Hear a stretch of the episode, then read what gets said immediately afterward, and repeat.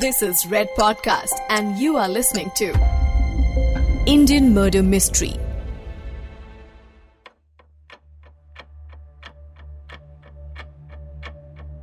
Indian murder mystery में मैं बात कर रहा हूँ उस खून के बारे में जो खून हम सबने मिलके किया है इस केस में अब तक आप ये जान चुके हैं कि साल जून 2015 में, शेक्सपियर सरनी इलाके में रॉबिन्सन स्ट्रीट के एक घर से धुआँ आता दिखा। लोगों ने शोर मचाकर फायर ब्रिगेड को बुलाया। फायर डिपार्टमेंट और पुलिस की टीम जब अंदर दाखिल हुई तो उन्होंने देखा कि उस घर में रह रहे 77 साल के रिटायर्ड इंजीनियर औरबिंदो दे ने खुद को आग लगाकर मार डाला है। घर के दूसरे हिस्से में कंकालों और हड्डियों के ढेर के साथ पार्थो दे नाम का एक आदमी रह रहा था।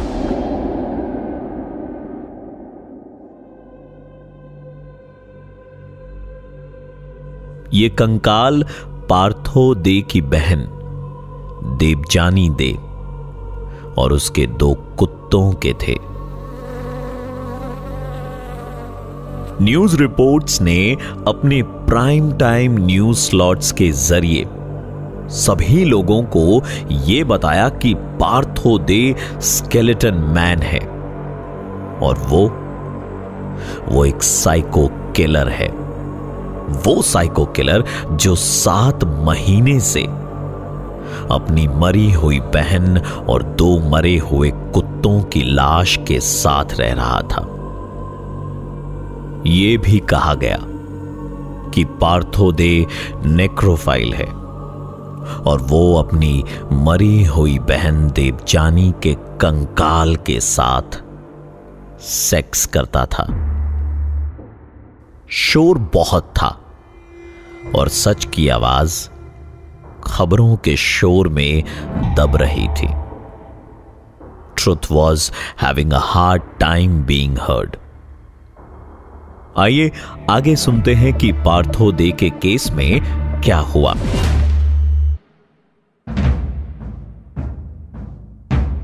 टीवी पर टीआरपी बढ़ाने के लिए लोग अलग अलग तरीके अपनाते हैं। आए दिन न्यूज चैनल्स किसी न किसी क्राइम केस को सनसनीखेज ब्रेकिंग न्यूज मटेरियल बताकर टीवी पर दिन रात चलाते हैं और इस केस में भी ऐसा ही हो रहा था রবিনসন স্ট্রিট कंकालकांतेत पार्थोदेर अशाविक मृत्यू विस्तारित जाणतो पार्थ डे असं या विकृत व्यक्तीचं नाव आहे सच पार्थिव देखने के लिए पूर्वी आपल्या और राज्याचे सुनने के लिए गेल्यावर कोई तैयार नहीं था। शायद हम सभी को एक टॉपिक चाहिए था लंच ब्रेक पर ऑफ़िस कलीग्स के साथ बात करने के लिए। कलयुग है। घोर कलयुग। ये लाइन बोलने के लिए शायद हमारी जबान तरस रही थी। सिगरेट ब्रेक पर बात करने के लिए। पार्थो दे की ज़िंदगी का टॉपिक काफ़ी मज़ेदार था। पार्थो दे कुछ घंटों में ही स्केलेटन मैन बन चुका था।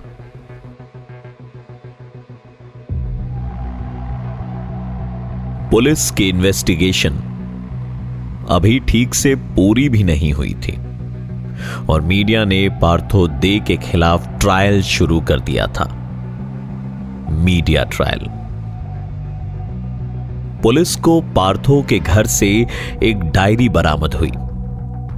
पार्थो ने कहा कि यह उसकी आत्मकथा है, यानी ऑटोबायोग्राफी। उस डायरी में सिर्फ़ दस पन्ने भरे हुए थे। पुलिस टीम को उस समय तक पार्थो की दिमाग की हालत के ठीक ना होने का अंदेशा हो चुका था। पुलिस ने पार्थो दे का साइकेट्रिक एग्जामिनेशन करवाया। मालूम हुआ कि पार्थो दे मानसिक रूप से काफ़ी बीमार है। पार्थो दे को कई महीनों तक पैवलॉफ मेंटल हॉस्पिटल में रहना पड़ा। पुलिस को इस दौरान ऐसा कोई सबूत या सॉलिड मोटिव नहीं मिला, जिससे यह साबित हो सके कि पार्थो दे ने अपनी बहन का खून किया था। पैवलॉफ मेंटल हॉस्पिटल में कुछ वक्त पार्थो का इलाज चला। मालूम हुआ कि पार्थो स्किजोफेनिया से जूझ रहा था, साथ ही वो डिप्रेशन से भी लड़ रहा था। साल 2015 के अंत में। Partho De Pavlov mental hospital से निकलकर बॉयज़ टाउन के Mother Teresa's Missionaries of Charity में चला गया। वहाँ उसकी मुलाकात फादर रॉडनी से हुई। पार्थोदे का हाथ थामने के लिए turning point mental rehabilitation NGO सामने आया। पार्थो को साइकियाट्रिक ट्रीटमेंट की ज़रूरत थी। वहाँ साइकोलॉजिस्ट और केयर टेकर्स ने पार्थो की हर तरह से मदद की।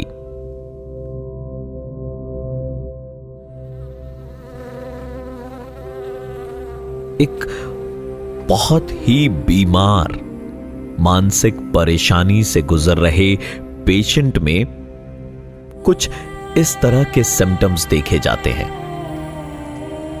ठीक से खाना न खाना। अपनी खुद की साफ़ सफ़ाई का ध्यान न रखना और घर की चार दीवारों में खुद को कैद करके रखना। इसके अलावा बात करते समय आई कांटेक्ट न कर पाना। पार्थो दे में ये लक्षण कई सालों से थे। वो उस समय चौवालीस साल का था। और ये सिम्टम्स उसमें टीनेज से ही आ गए थे। यानी लगभग तीस साल से वो अपनी इस बीमारी के साथ जी रहा था। उसका बर्ताव सभी को अजीब लगता था। चुपचाप रहना, बिना खुशी, बिना दुख, बिना परेशानी, बिना एक्साइटमेंट बिना किसी भी तरह का इमोशन दिखाए सिर्फ़ काम करते रहना। ठीक से कपड़े ना पहनना, नाखूनों में मैल जमा होना, अपनी हाइजीन का ध्यान न रखना, ये सभी बातें पार्थो का होलिया बयां करती थी। लेकिन प्रोफेशनल साइकेट्रिक हेल्प मिलने के बाद ये सभी आदतें धीरे धीरे बदलने लगी। पुलिस ने जब पार्थो को पहली बार देखा था तो वो काफ़ी कमज़ोर था। टर्निंग पॉइंट में कुछ समय बिताने के बाद, पार्थो में ज़िंदगी जीने की एक नई ऊर्जा आ गई।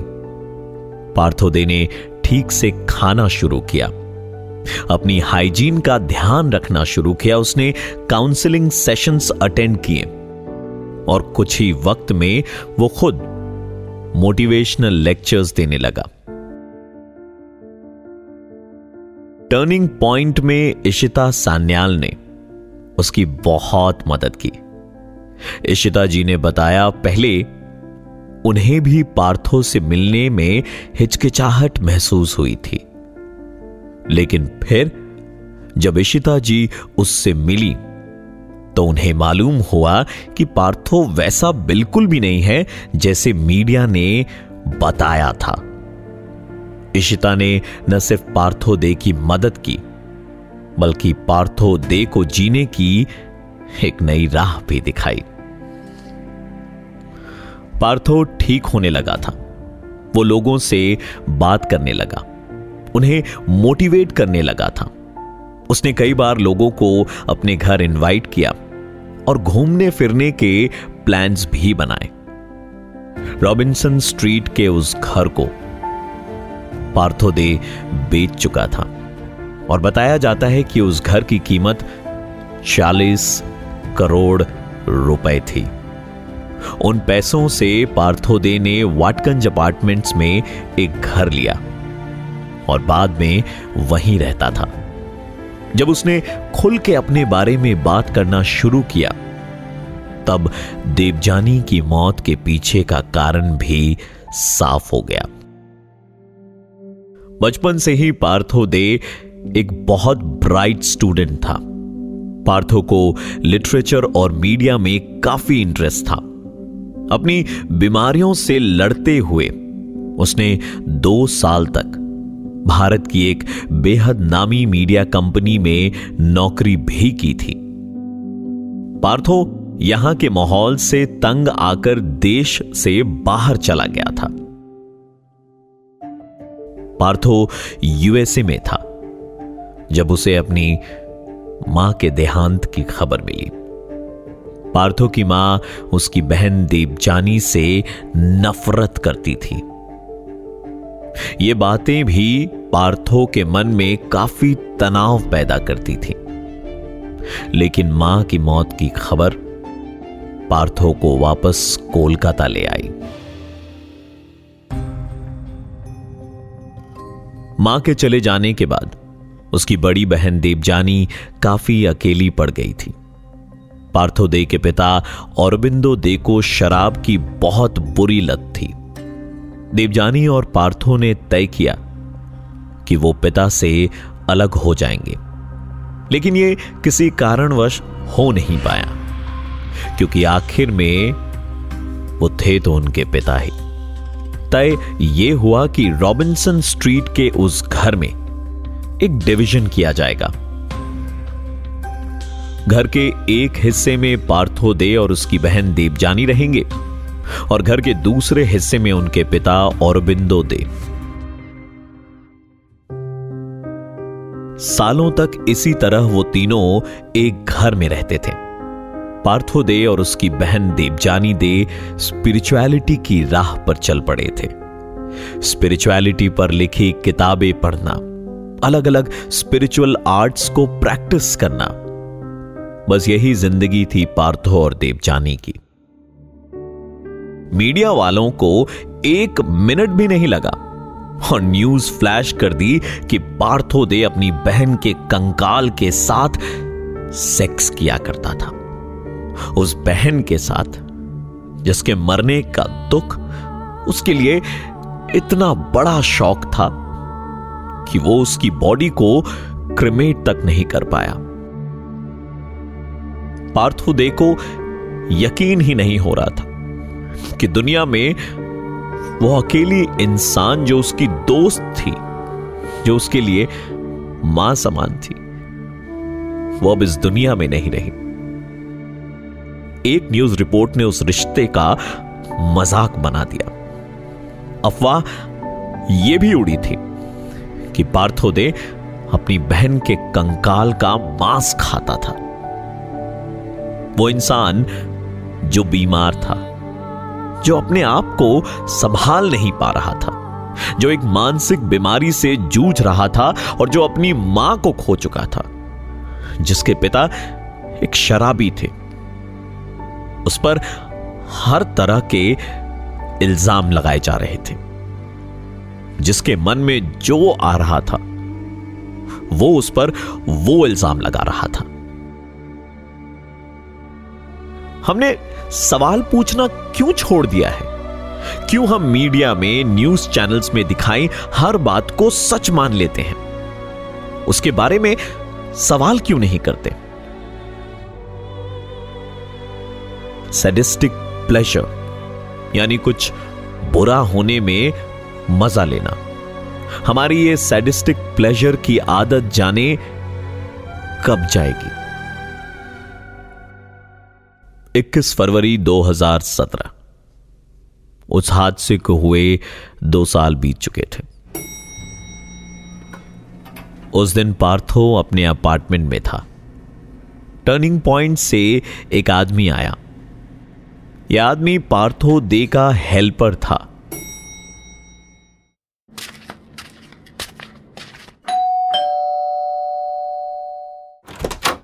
এ পার্থদা কেমন আছে আয় না না আমি নট ফিলিং ওয়েল টুডে তুমি যাবো I will stay at home হ্যাঁ आज नहीं आ पाऊँगा ओके दादा दवा ला दूँ आपको या कुछ खाना? ना ना। खाना वाना नहीं। आई विल कुक तो खाएगा? नहीं दादा थैंक यू आप आराम करो हम ही जाची। ये आखिरी बार था जब पार्थो से किसी ने बात की थी। पार्थो की दिमागी हालत सुधर रही थी और ये वो समय था जब उसे एहसास हो रहा था कि लोग असल में उसके बारे में क्या सोचते हैं। कहा जाता है कि लैपटॉप में अपने बारे में कुछ मीडिया रिपोर्ट्स देखने के बाद पार्थो दे अंदर तक टूट गया था। उस दिन हेल्पर से बीमारी का बहाना करने के बाद पार्थो ने खुद को अपने बाथरूम में बंद करके खुद पर पेट्रोल छिड़क कर माचिस जलाकर खुद को आग लगा ली। वो आग वो आग बहुत गर्म थी। वो आग बड़ी तेज़ी से पार्थो के शरीर को परत दर परत जला रही थी। लेकिन जो आग, जो जहर, उसके बारे में मीडिया और सोसाइटी ने फैलाया था वो उसकी जान बहुत पहले ले चुका था। यह केस यूँ ही धीमी मौत मर गया। पार्थो, आज भी कुछ लोगों के जहन में स्केलेटन मैन के नाम से ज़िंदा है। क्राइम। हमारे समाज की सच्चाई है, लेकिन यह सच्चाई बहुत बहुत कड़वी है। पार्थो दे ने इस सच्चाई का एक घूंट ही पिया था और वो बर्दाश्त नहीं कर पाया। अगर आपके आसपास कोई व्यक्ति है जिसे मानसिक तनाव है तो कोशिश कीजिए कि आप उन्हें बुरा महसूस ना करवाएँ, क्योंकि आप माने या ना माने। पार्थोदे के खून का इल्ज़ाम हम सब पर है। मैं हूँ प्रवीण, और इंडियन मर्डर मिस्ट्री में एक बार फिर लौटूँगा, एक नए एपिसोड के साथ। नमस्कार। You are listening to Red podcast Indian murder mystery return by Dhruv Lau audio design by Ayush Mehra send your feedback and suggestion writers at podcast at Red F M dot I N